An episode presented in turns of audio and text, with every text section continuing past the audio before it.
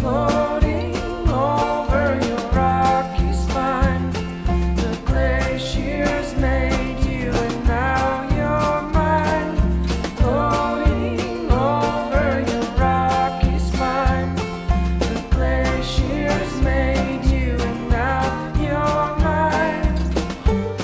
morning, and welcome to episode 613 of Effectively Wild, the daily podcast from Baseball Prospectus, brought to you by the Play Index at baseballreference.com. I'm Sam Miller with Ben Lindbergh of Grantland. Hi, Ben. Hello. How are you? Quite well.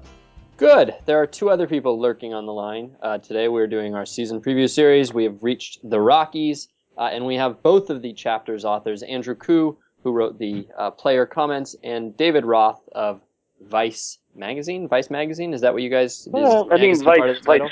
I'd say Vice Sports. I, I mean, if I get to be in the magazine, that'll be neat. But I don't, I'm not counting on that. All right, uh, Vice Sports, uh, and uh, of all of your favorite tweets, uh, David Roth, who wrote the essay.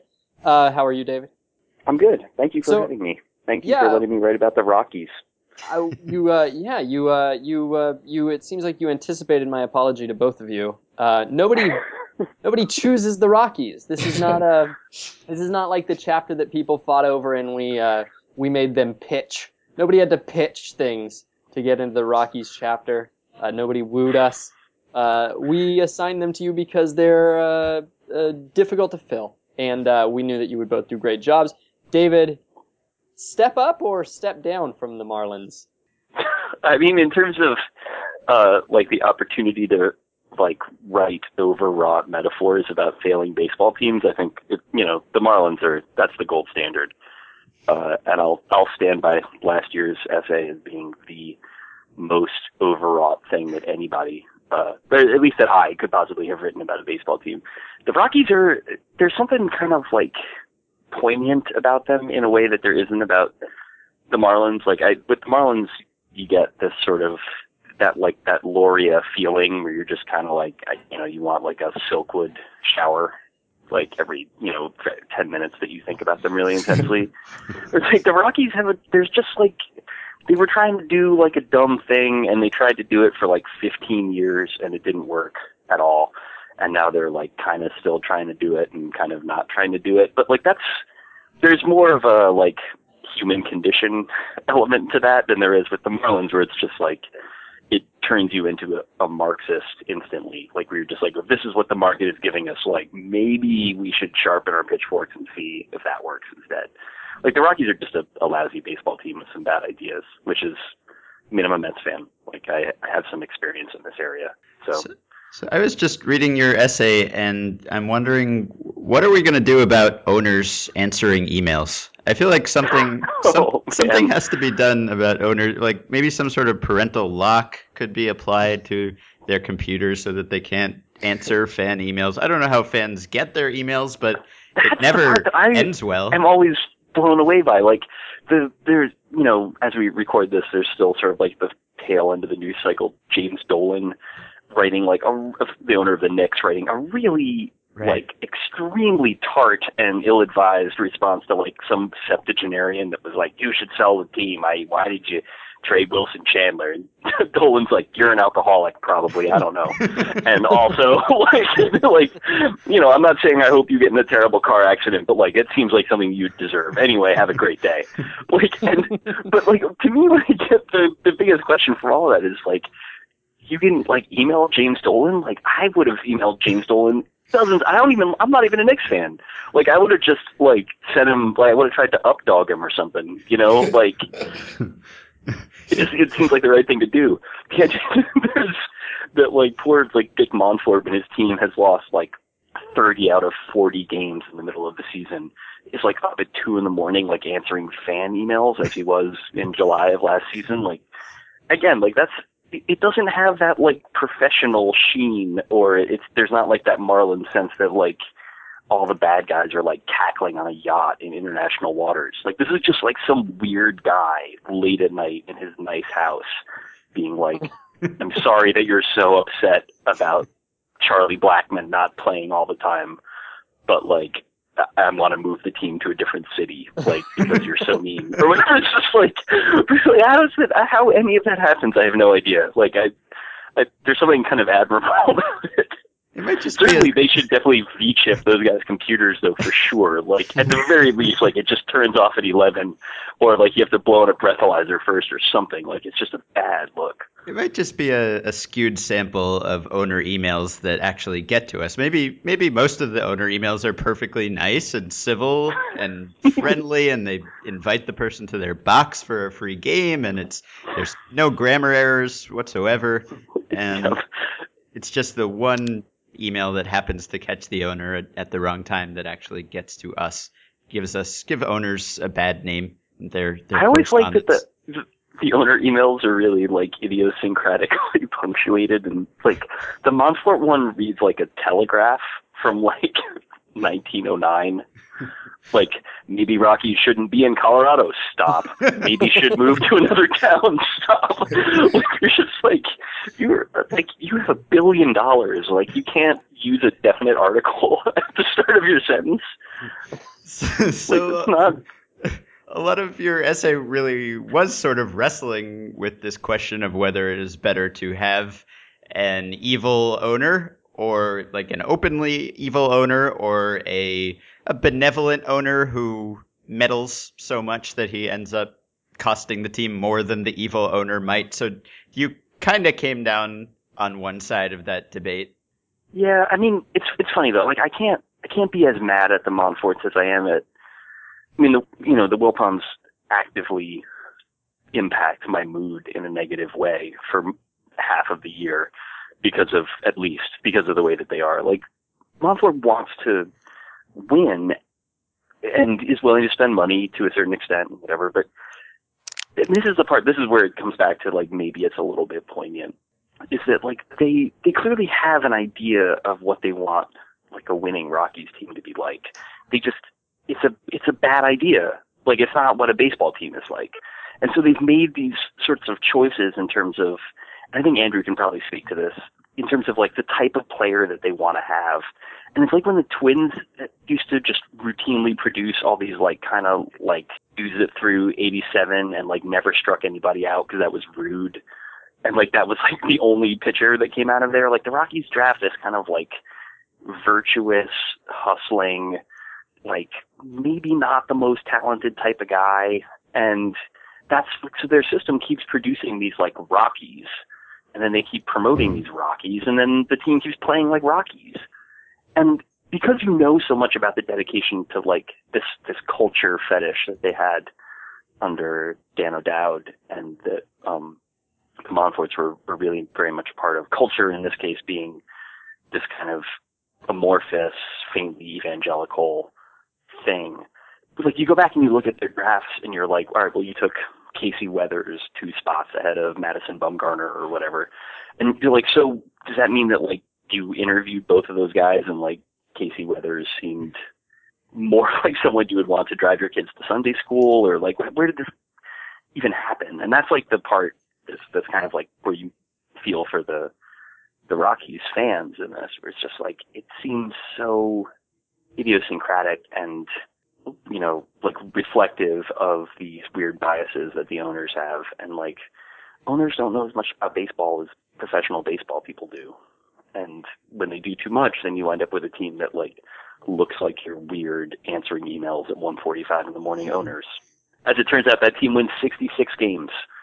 So there you go. you know, it's just like a drag. You uh, uh, you gave me the perfect segue to Andrew, and I'm totally going to uh, skip it because I want to ask you one more thing about owners. Do you feel like we're in a um, in an era where owners are uh, uh, are, are we in a golden age of crazy overbearing owners, or are they disappearing? I, I legitimately have been thinking about this for the last two minutes trying to figure it out, and I don't know whether in general owners are more involved or less involved and crazier or less crazy than they were 15 years ago. Do you have any sense? You pay attention to owners more than me. Yeah, I mean, I think I paid too much attention, and I obviously this answer is filtered through my my biases against the idea of any like person in any way owning another person. like, but I think that you know, I don't know that they're crazier. I think that they uh, are more reflective. Well, but not reflective.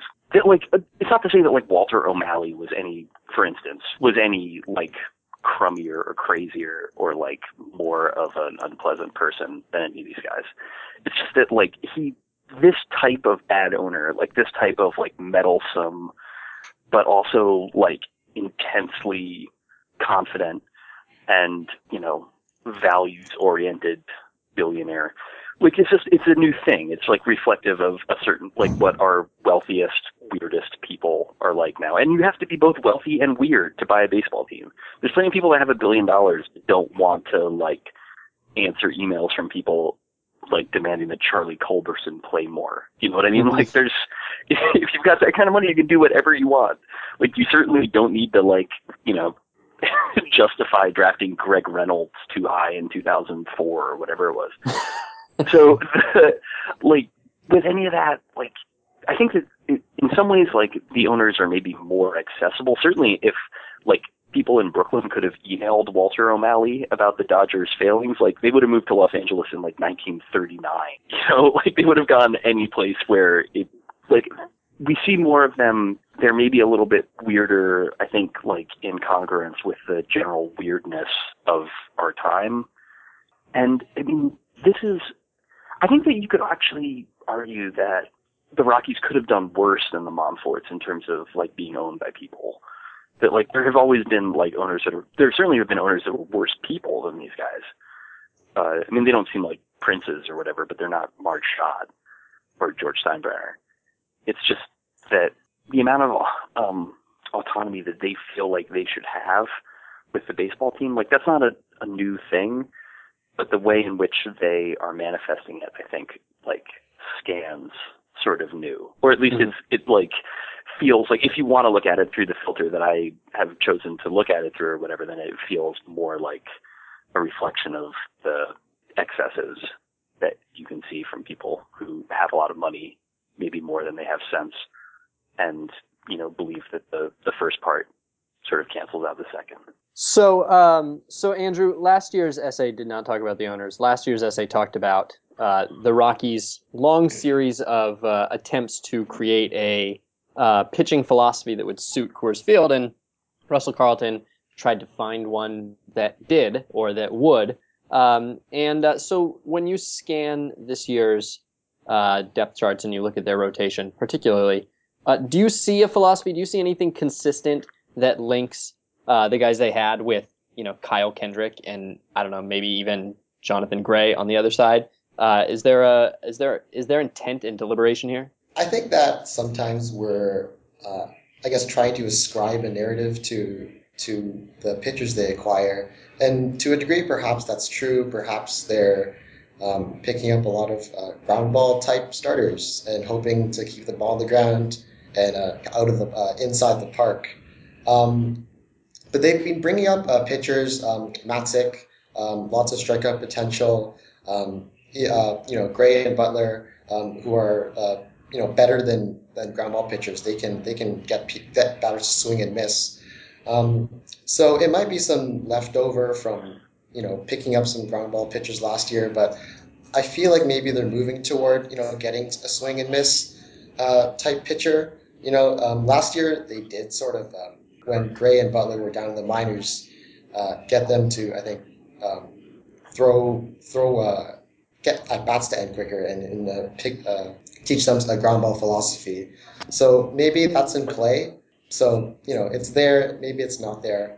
I can't be sure, but you know, there is maybe a link there. So Gray is I um I don't know. I think this is probably true for all '90s kids, which I am. Uh, you will never ever trust a uh, Colorado pitching prospect because uh, you remember how absurd baseball used to be, and it's still fairly absurd. Not quite as absurd, but I have in my head this idea that Coors Field will ruin most pitchers. It will certainly ruin all young pitchers, and a Rockies pitching prospect is less of a pitching prospect than others. And so then I just looked, and since 1993, Play Index coming up, by the way, if anybody wants a Play Index coupon code, I've got a couple. Um, since 1993, when the Rockies were founded, um, I looked at how many pitchers each team has had produce uh, 12 or more wins above replacement in their first seven seasons. Now, not all those guys are homegrown. Like the Diamondbacks get credit for Dan Haren but there are very few of those exceptions. For the most part, you scan this and it's almost all homegrown guys. And um, the Rockies are basically the median. They've they've had three guys who fit this. They have a fourth who had 11 uh, wins above replacement. Um, the average team had three. The Mets, by the way, none, zero in all that time, 20 years, and uh, don't Is that one. good? I'm sorry. Was that zero like- is good though? You don't want to have too many. Right, pitchers are unreliable. Who would want to develop them? It wouldn't make any sense. Uh, right, because then you can pay for Tom Glavine or something like that. Yeah, I'm. Yeah, you I'm understand. See, that are- makes sense. I'm really worried the Mets are getting away from their roots and are going to have a couple guys on this list before long. But you know, maybe they can hold out. Um, You and me anyway, both. three is the average. Almost every team is basically between two and four. There's like two teams that have had seven. But basically, the Rockies have developed young pitching uh, as much as any other team. Uh, the four they've had, by the way, are Chacin, Cook, Ubaldo Jimenez, and I forget the guy who was at uh, 11, but I'll know in a second. So anyway, Not De La Rosa. could be De La Rosa. Let me check. Uh, Jason Jennings. Oh, all right. How could anyone forget that name? Much, much taller. so it's true. So, uh, should I? That was an extremely long way of saying you buying on Gray.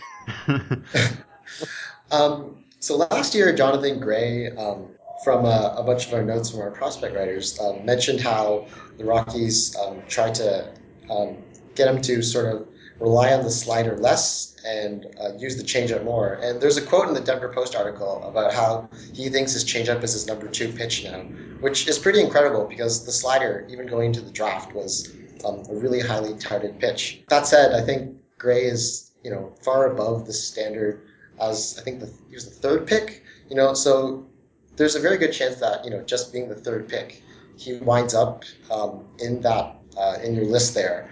Um, like Greg Reynolds. um, but but also, um, I think that when we're measuring by wins wins above replacement, we are um, we are adjusting a lot for the park that they play in, and so for them to be in the median is not too unexpected. But um, their surface stats uh, still will look fairly ugly, um, you know, uh, from from what we expect from I guess a neutral park. Um, but adjusting for Coors, you know, it's um, to see them in the median. That's that's fair. I think. So Nolan Arenado is a nice thing to talk about for Rockies fans, Very and positive. Yeah.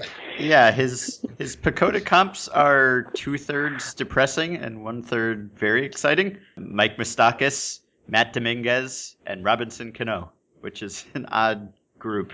So he is is he the good member of that group? I think if you're a Rockies fan, you're more afraid um, that the two years or was he injured last year? Um, that you're he's afraid you're afraid he's gonna become Carlos Gonzalez and injured over and over again, more than becoming Mike Moustakas. Um, that said, he is part of this group there where you see um, Cano, someone who hit very young, very quickly. Um, Dominguez, who has um, quite a bit of power, and as, does Moustakas when he shows it. Um, you know, Arenado is showing very positive signs. You know, he gets the home bonus, but he can hit on the road too. Um, you know, I, I hope he I hope he works out for them. Um, I think, yeah, We should probably devote a moment to the new general manager just because it's been an age since there was well, that's not quite true, right? It's been there have been multiple general managers at the same time as the one general manager who was there forever, and it's sort of hard to parse that arrangement. But there is a new solo GM. He is doing the job all by himself, as far as we know, Jeff Bridich, and this is, I guess, what passes for change in the Rockies organization, a guy who has been there for a decade. So, is there any indication, if if either of you has seen any indication that he is? Do we do we know what sort of GM he is, or whether he is different from the co-GMs of the past? Andrew, do you have any thoughts on him signing Daniel Descalso, Nick Hundley, and uh, and, uh, Kyle Kendrick? and, Wait, uh, wait, wait! I've got I've got my own list of uh, Josh Vitters, Roger Bernadina, Buddy Boshers, Aaron Lowry, and John, Yes. and John Lannan was was this going to is my so list. basically what I can tell you from that is that uh, he has the same approach that I had in my National League only fantasy league three years ago, which is good. I actually finished third in that league, So, and that was despite using Josh Vitters in my lineup. So, just saying he could he could do that well. Solid. And the other curious, or do you have something, Andrew? It's Yeah, been a very, it's been a very, knows. I mean, quiet offseason for them, right? I mean, they traded, I guess, Josh Rutledge, which is an extra piece for them. So they haven't added or subtracted anything. Um, they've done some Rule 5 stuff, but it's been very quiet. So I don't know if we can point to any um, uh, tendencies for for the new GM there. Um, and I do think, for the most part, um, this is a year where they can sort of evaluate where they're at, where they bring Gray and Butler up, um, where hopefully, hopefully, um, uh, their pitchers are healthier. Hopefully, Carlos Gonzalez and Troy Tulowitzki are healthier. Um, where they're still at an age where they can, uh, you know, produce MVP type numbers um, if they play a full season. If they play a full season, um, so maybe it's a wait and see approach. I'd say. So I will say uh, one thing about that before, uh, just before you totally move on from it. That like the thing I was struck by in, in uh, writing the essay about the team was how, like, they obviously it's not their fault that Gonzalez and Tulowitzki keep getting hurt. To the extent, I mean, it's not that you can't put that on the organization. That's the universe screwing with them. But the fact that they were consistently caught out there in terms of depth in the starting rotation and in the outfield and in the infield, that like that actually is like you know beyond the sort of like the we don't know yet if like Bridich's Rule Five moves are going to work out or whatever. But like, it doesn't seem to me that they've actually put themselves in a position where, like, in a worst case scenario, you know, Tulowitzki really he plays the 88 games that he's played on average over the last three years, right? So that means that Daniel Descalso gets 400 plate appearances. Like, no one wants that, you know. Like, and that's still the sort of thing where, like, you know, so last year it was Josh Rutledge who got it. Like, I think that's you can call it a wash, but like the the I, I don't necessarily know that it's like sunk in that like they should be prepared either at the minor league level or the major league level for their two best players to miss 90 games. No team is, can really ever be totally prepared for that. Obviously, you don't want to have, but I, I don't know that I've seen from the approach here that there's any, and I think that this is what Rockies fans find frustrating to the extent that I've like talked to them since the since the book came out online is that like you know there's not a sense that anybody really understands that this is the way that it's going to be that they need to be ready for this. There's still the sense that they're playing for the 90th percentile outcome and that they're assuming that Tulowitzki's going to play 140 games and that Carlos Gonzalez is going to play 140 games and that just you know hasn't happened in three years and I don't know that there you can look at the lineup and say that they're or that the roster that they have and say that you know there's an understanding there or like a preparation for like what if that happens? Can we still tend or can we still you know compete even? Well, it. I mean, in fairness, it's going to take Cargo and and Tulo playing seven or or eight hundred games for them to compete this year. That's And- true.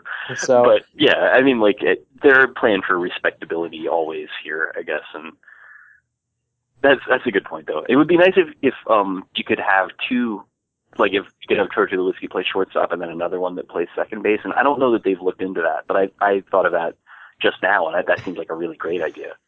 yeah, they would uh, they would do a poor job communicating who was covering the bag and uh, two bodies on the And they both like is what I'm rupture their hips, turning double plays. But yeah, it's still it's something to explore. Exactly. Uh, so, all right. So we're gonna do uh, predictions now. Uh, both of you are going to tell me how many uh, games the Rockies are going to win uh, in 2015. And I think Andrew should go first because he actually knows what he's talking about. I just looked at the PECOTA and I need to get away from that. So I'm going to take uh, 10 seconds to try to forget that from my mind before I Uh-huh. predict. So go ahead, David. and go. 68. I'd say 75. And what is PECOTA, Andrew? Uh, 71. All right. So, um, I should say that last year I predicted that the Marlins would improve by 10 wins, and that was totally because I had, you know, it was late and I was just trying to say a nice thing about the Marlins, and I think they actually did. yeah, they did. They were. uh, Somehow, Team 75 team wins the is a nine guys. is a nine win improvement for a team whose biggest offseason move was adding Nick Hundley. So you don't know. Uh, all right. Well, thank you guys uh, both for uh, for your work. Despite it being a challenging chapter, it is one of my favorite chapters on both ends of the field. So thank you both very much, and thanks for coming on. Uh, next, Sahadev is uh, going to be talking to Nick Groke of the Denver Post about the Rockies. Listen to that. And uh, Ben, do we need to say anything else? We don't need to, but I'm a gracious host, so I will thank David again for coming on. You can find him on Twitter at David underscore J underscore Roth. You can find Andrew on Twitter at ACoo. Thanks again, guys, and stay tuned for Sahada a Nick. reflection, I'm a reflection, he's a reflection of me. Oh, oh, oh. Rock is hot can join right now. Rock is hot club, whoa. you can join right now. Welcome into the second half of the Effectively Wild podcast. I'm Sahadev Sharma, Associate Editor for Baseball Prospectus. With me is Nick Groke, who covers baseball and in particular the Rockies for the Denver Post. Uh, Nick, thanks for joining me. Hope all is well. Yeah, thank you. Thanks for having me. Uh, so Nick has been. This is Nick's second year covering the Rockies, and uh, he he saw a rough season last year, and obviously we're doing this backwards from uh, PECOTA's projected worst teams to the first, and we're only on team number three. So so we're not expecting to see another uh, another great season with the Rockies here. Uh, when I talked to the Phillies reporter, it, it sounded like it was that. I mean, we all know they've they've been preaching for. A lot of the fans have been talking about we need a rebuild. It's time to rebuild. This is uh, full of uh, poor veterans that you know are past their prime. It's time to time to start the overhaul. Is that uh, it, it's clear that they're not going in that direction yet in Colorado? Is that something that the front office is ready to take on in the near future? How close are they, they to doing that, or is that something that they, they don't even want to discuss at this point? You know, it's it's funny that you that you uh, bring up the Phillies because the the Rockies and the Phillies are, it seems, uh, on similar crossroads. But the where the Phillies are sort of or were sort of locked into some bigger, longer contracts, the Rockies don't have that issue. They don't. They can get out of a lot of stuff if they want to, um, but they they choose they have chosen not to. That you know you only need to look at their offseason moves, which were very few, to know that they like the roster that they have. They they didn't make any changes, any big changes to what they have coming back from last year when they lost 95 games. And part of this um, it is for good reason. To be fair, they they have uh, you know what could really be a top five lineup in baseball um, behind Troy Tulowitzki, Carlos Gonzalez if they if they stay healthy. Their problem though, and one that kind of continues to vex Rockies fans in Colorado, is that they they they have what seems to be um, what could be a bottom five rotation in all of baseball. And this, this sort of seems to be the MO of the Rockies over the years that they can hit they can hit the cover off the ball, but they can't really throw it um, from the mound. But um, so to, to answer your question, it, it, are they reluctant to um, go toward a rebuild mode? They have been reluctant to go toward rebuild, but I think, and you know, they we were sort of saying this before last season too, but I'm going to say it again, um, even more so with even more emphasis. But uh, this really seems to be a kind of make or break year. Normally we say make or break as you know a, a team is a make or break team if you know they have, they have to either win it all or get dismantled. The Rockies have to win at, just win any you know win even get to 500 um, or I think they could be torn apart because why I don't there's no reason to continue going on the path that they're going if they continue to finish uh, at or near the bottom of the NL West, especially with the teams that they have to compete with in their division. But it seems to me if they're if they're completely out of it by the All Star break, you could see uh, you could start to see them being torn down. Um, but you, know, like I said, like I said, a lot of us were saying the same thing last year. and that didn't happen. So we'll we'll see. The Rockies really like to kind of continue on with what they do, um, but it might be coming to a head here real soon this season. Yeah, I'm certainly one of those guys that's uh, looked at this Rockies roster over the past few years and said, you know, if if things go right, I could see, I could see them competing. Even heading into last year, I thought, uh, you know, if they if they get off to a hot start and Eddie Butler comes up and Jonathan Gray comes up and they're effective immediately, or just you know even solid uh, rotation pieces, they could surprise. Obviously, you know when Tulowitzki gets hurt, that kind of takes everything off the rails. But do they have, like you said, it's it's always the pitching. Do they have the pieces there to compete sometime, uh, if not next season, down the down the road? Or do they still believe that? Butler is is that high level arm. I, obviously, I doubt. I don't think they've given up on Gray yet. I, I, that'd be he's so young and and he's recently drafted. Uh, but even a guy like Chacin, like he he has a ton of talent. Are are, are the pieces in place, or or is this something that they're still going to have to go look out, uh, whether it's free agency trades or the draft, wherever it may be? Well, a lot of a lot of the fans wanted them to try to get a bigger name, a bigger name pitcher to go along with with their lineup, and it and it didn't happen. They they continue to have a real difficulty getting people getting pitchers in free agency because they have to pay such a premium to to bring them to Coors Field. Whatever whatever they're being offered by the teams, the Rockies have to jump back by you know 10 or 15 percent, whatever it is, and they they end up throwing. I mean, the the risk for them in free agency is is that much bigger because they have to they have to pay more for pitchers that come to Coors Field. But so so when they decide not to do that, when they decide not to take on that risk, then yes, they have to look. They have to to go with what they have already in their system. And uh, you know, I, I was like you. I I sort of had my eye last season on on Eddie Butler, Jon Gray. Those were the two names that really jumped out at people.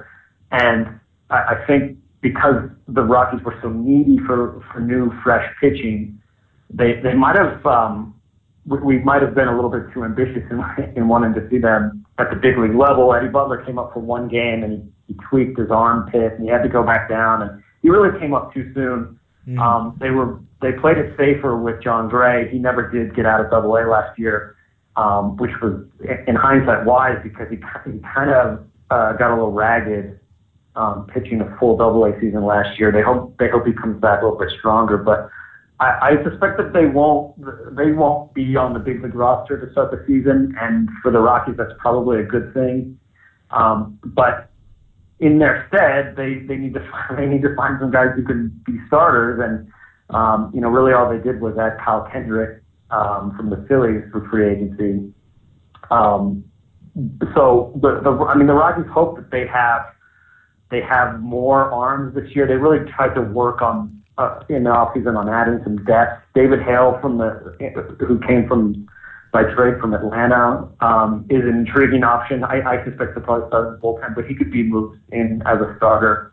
Um, they they seem at least on paper to have a little bit more depth. They were killed on with with pitching health last year. They started 15 guys, which is a team record. Wow. Um, can't if any if they start 15 pitchers again this season, they're screwed. But um, it, you know the problem though last year was when they when they were so injured pitching and they had to look down down levels to have for replacements. Really, they're they're good they're good young guys. Were in Double A.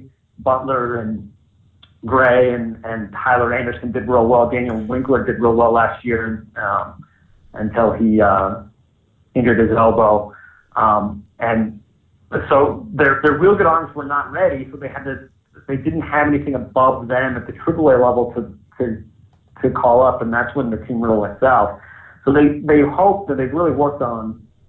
Um, they they think that they've really worked on adding some depth in that department. But where are the where are the next big young arms? I think they're still the ones that you mentioned: Butler, Gray, Tyler Anderson, who um, has a, a an elbow injury to start the year. Um, they're hoping not too serious, but he's in the mix also.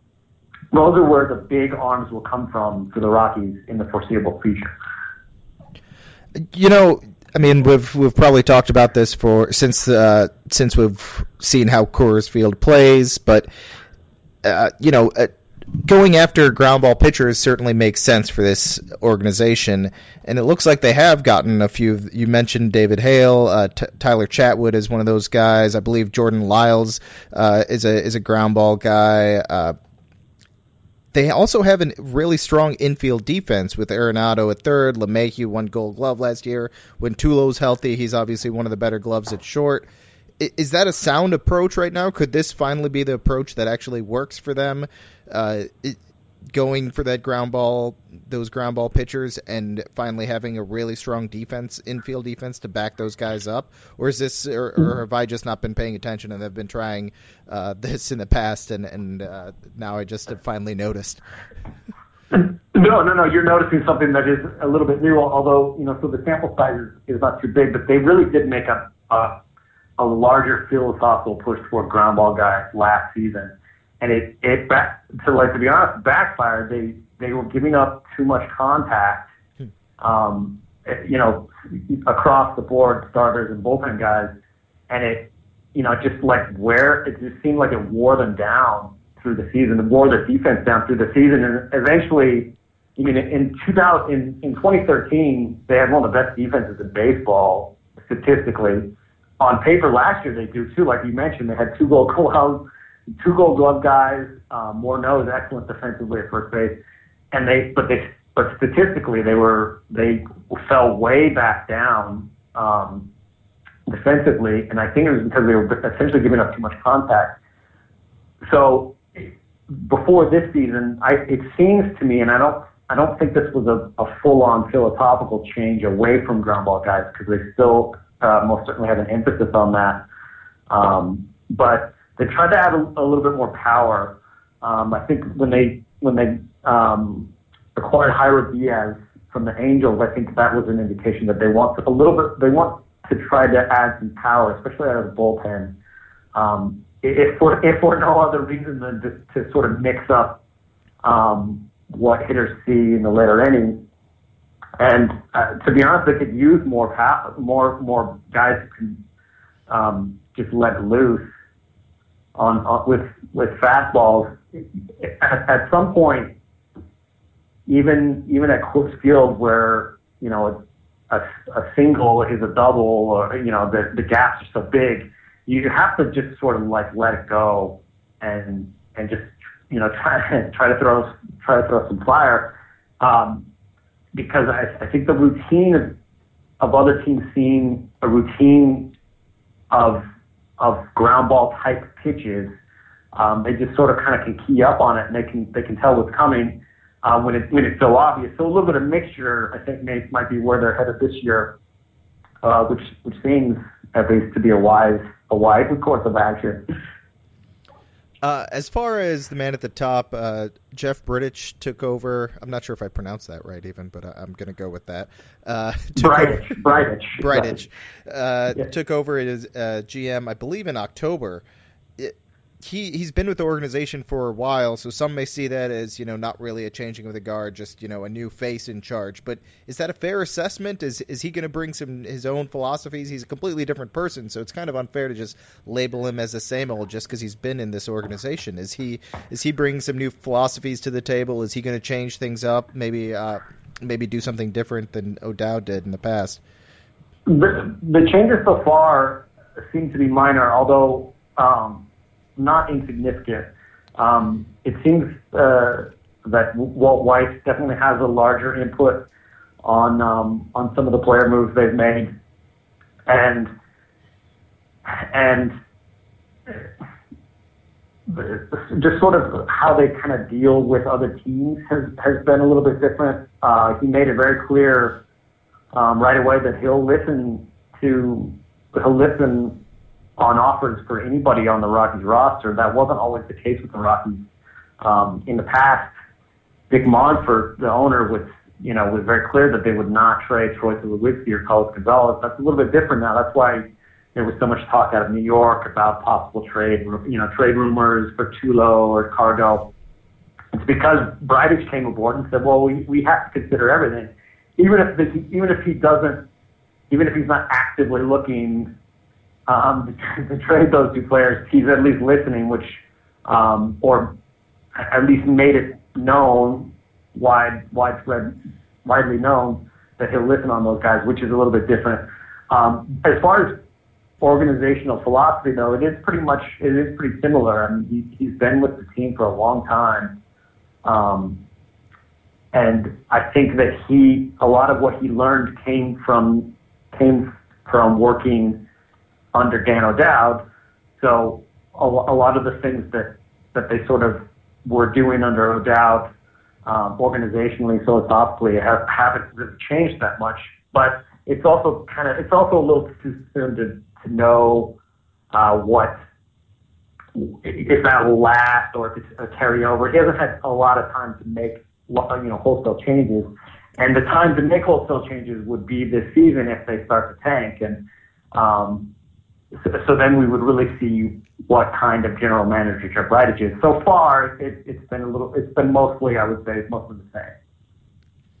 Uh, you mentioned Walt Weiss there. Uh, I've uh, I've been in uh, visiting clubhouses over the past two years, and uh, I'd, I'd probably say Walt Weiss is right behind Ron Roenicke as far as uh, the the nicest managers. As far, far as first impressions, he's one of the nicer guys that that I've been around in the manager's position. But what what type of manager is he? Is he a is he a you know a player's manager? Is, is, there something? Is there more depth to him as far as strategy goes? And we're just not seeing it because the Rockies have always been you know eh, under his watch they haven't been uh, very relevant.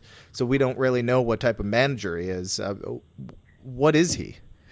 he? He's definitely a player's manager, um, and and he ma- he manages in a way that that is definitely uh, that's definitely player friendly. He tries to put players in positions where they can do their do their best on their own on their own terms.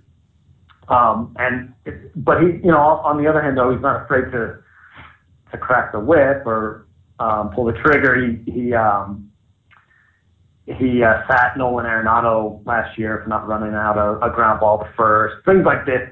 Um, he'll, he'll definitely take on strategically as a manager, it's tough to say. A lot of people didn't like some of the moves he was making last year. Um, you know how he managed the bullpen and and some of the changes. But to, I mean, to be honest, not to be an apologist for Walt Weiss, but the that season last last season for the Rockies was so far south. I mean, they they were spiraling so out of control. It was like you know I don't I'm not sure you know yanking Jorge De La Rosa in the sixth instead of the seventh would have made all that much difference anyways. But um, a lot of the a lot of the sort of managerial um, decisions, especially as far as the pitching staff is concerned, were coming from above him. Um, they they were really trying to limit any the the innings pitched by starters. Um, you know, not not as drastically as the piggyback they were using a few years ago, but mm-hmm um, it's definitely something that was sort of ingrained from from the from the front office. Now, whether or not he'll have a that'll be different this year, we don't know yet. But I think Walt Weiss understands where some of that is coming from. Although I, I I got the impression last year that he wanted a little bit more freedom in how he made some of those changes. So to be honest, I don't I don't know how good he is strategically as a manager.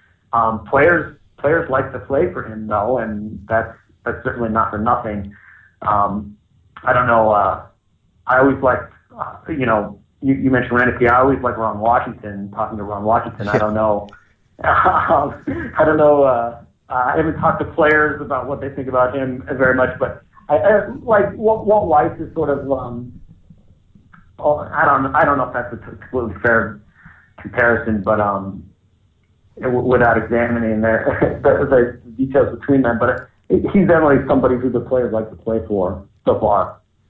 Yeah, Ron Washington. If I was going to vote for anyone who's the most interesting and fun pre and post game to talk to, uh, now that Ozzie Guillen's not in the league, Ron Washington is definitely fun to fun to stick a microphone in front of and have him just uh, talk for as long as he did. And he's the only, other than my dad, he's the only person in the world I know that smokes Winston's.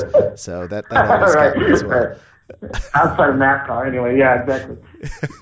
uh, so the last question I'm asking everyone is personally, as a since you're covering the team, not what's most important to the team or, you know, maybe what's the biggest storyline, but what's the most interesting storyline, event, whatever it may be that you're looking forward to covering this year for the Rockies?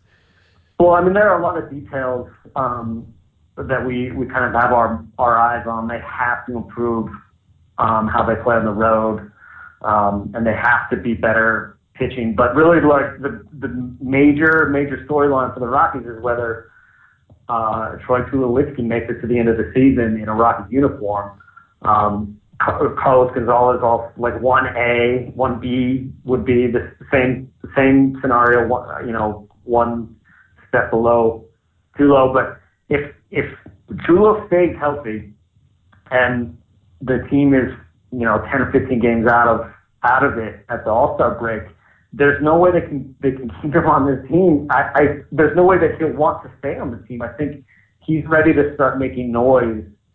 Um, if, if the team is not prepared to grow or to get better, uh, especially in a really tough division, then there's no reason for him to con- continue being on the team.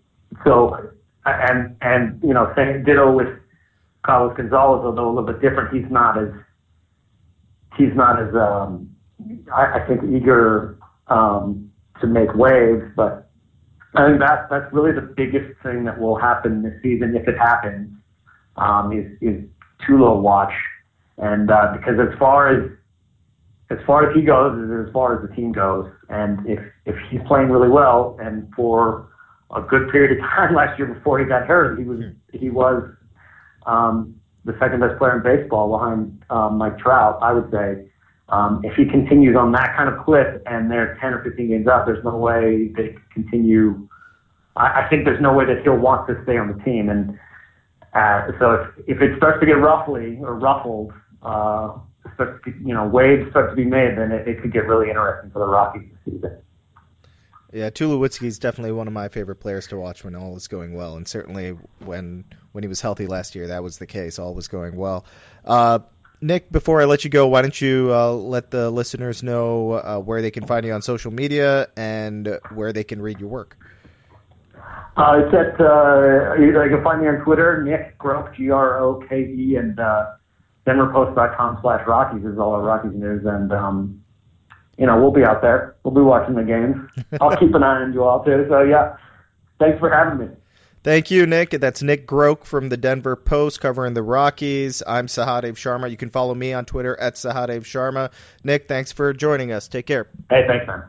All right, that concludes our Rockies team preview podcast. Just remember, Coors Field might be a difficult place to win, but it's a beautiful place to go to a game, and it's a pretty good place to convince people to go to a game even if you're not winning the games, as the Rockies' recent history has shown. We will be back tomorrow with another team preview podcast. We hope that you will email us for next week's listener email show at podcast at baseballprospectus.com. Join the Facebook group at facebook.com slash groups slash effectively wild. Rate, review, and subscribe to the show on iTunes and support our sponsor by going to baseballreference.com, using the coupon code BP, and subscribing to the Play Index to get the $30 discount on a one year subscription.